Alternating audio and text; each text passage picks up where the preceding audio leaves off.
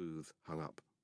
Then, straightening himself, he snapped open his case and drew out a small, squat gun, which he passed through his oilskin into the safety of his jacket, a dark felt hat, and a pair of imitation pigskin gloves.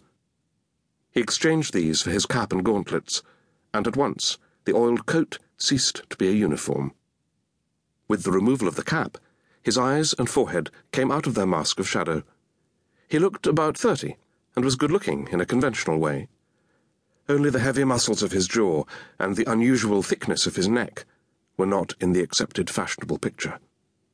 An impression of urgency was apparent in every line of his body, a strain and a determination, like a climber's nearing a peak. He slid out of the kiosk, passed behind the bus, empty save for the old people who had not moved, and came into the sign-lit brightness of the avenue. The pavements were almost empty. He had only to step round the deserted frontage of the theatre to gain the comparative darkness of Deben Street, where even now Lou was unlocking the door. Glancing up the street, he halted abruptly, pulling his collar round his chin. Directly between himself and the entrance to Deben Street there was a bus stop, and beneath it stood an elderly woman, waiting patiently in the downpour in a green mackintosh cape.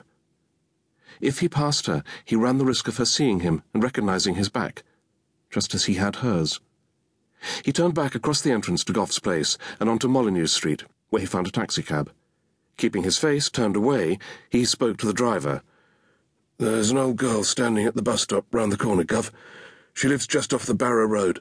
At the moment, she's catching pneumonia because she thinks it's a crime to take a taxi just for herself. Here's ten bob. Will you take her home? The driver took the note and started his engine. Don't they make you tired? He laughed, referring no doubt to womankind in general. I'll take her along. Shall I tell her your name? She's sure to want to know. The man hesitated. Oh, I don't think so. It might embarrass her. Tell her one of our old pals. The cab shuddered and sprang forward. The man on foot counted 200 slowly before walking out into the avenue again. This time the bus stop was deserted. He bent his head against the rain and turned down into Deben Street. Eight months after the Goff Place mystery had made a nine days wonder in the press, Mr. Albert Campion closed the door of Chief Superintendent Yeo's room and walked up two flights of stairs to tap on the one which belonged to the newest superintendent, Charles Luke. Mr. Campion was a tall, thin man in his early fifties, with fair hair and large spectacles, who had cultivated the gentle art of unobtrusiveness until even his worst enemies were apt to overlook him until it was too late. He was known to a great many people, but few were absolutely certain about what it was he actually did with his life. He was careful never to permit his status to be too accurately defined. It was true that he had a private practice, and also that he and the present Assistant Commissioner Crime, Mr. Stanislaus Oates, had been hunting companions in the days when Oates was an inspector CID. Since then, Yeo, who was following Oates's footsteps, and many other eminent senior men in the service, were content to consider him a friend, an expert witness, and a valuable guide into little known territory. At the moment, he was not happy. On arriving at Yeo's office in response to an urgent message, it had emerged that what the governor really required from his old chum was a promise that he would drop a hint to Charlie Luke. Mr. Campion, who was very fond of Yeo and even fonder of Charles Luke, whom they both felt to be the most interesting personality the CID had produced in a decade, found the assignment suspect in the extreme.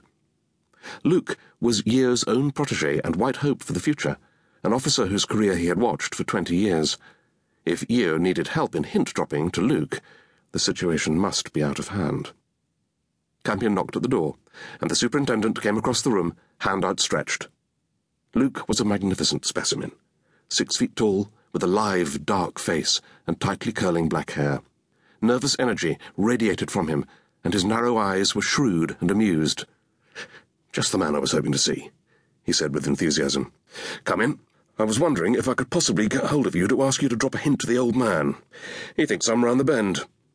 Mr. Campion knew Yeo did, on the very best authority, but saw no point in mentioning it. Luke settled his visitor in the armchair before the desk with alarming purposefulness. I'm onto something pretty hot, he announced. I'm certain of it. At the moment, it's a little bit on the vague side, but I really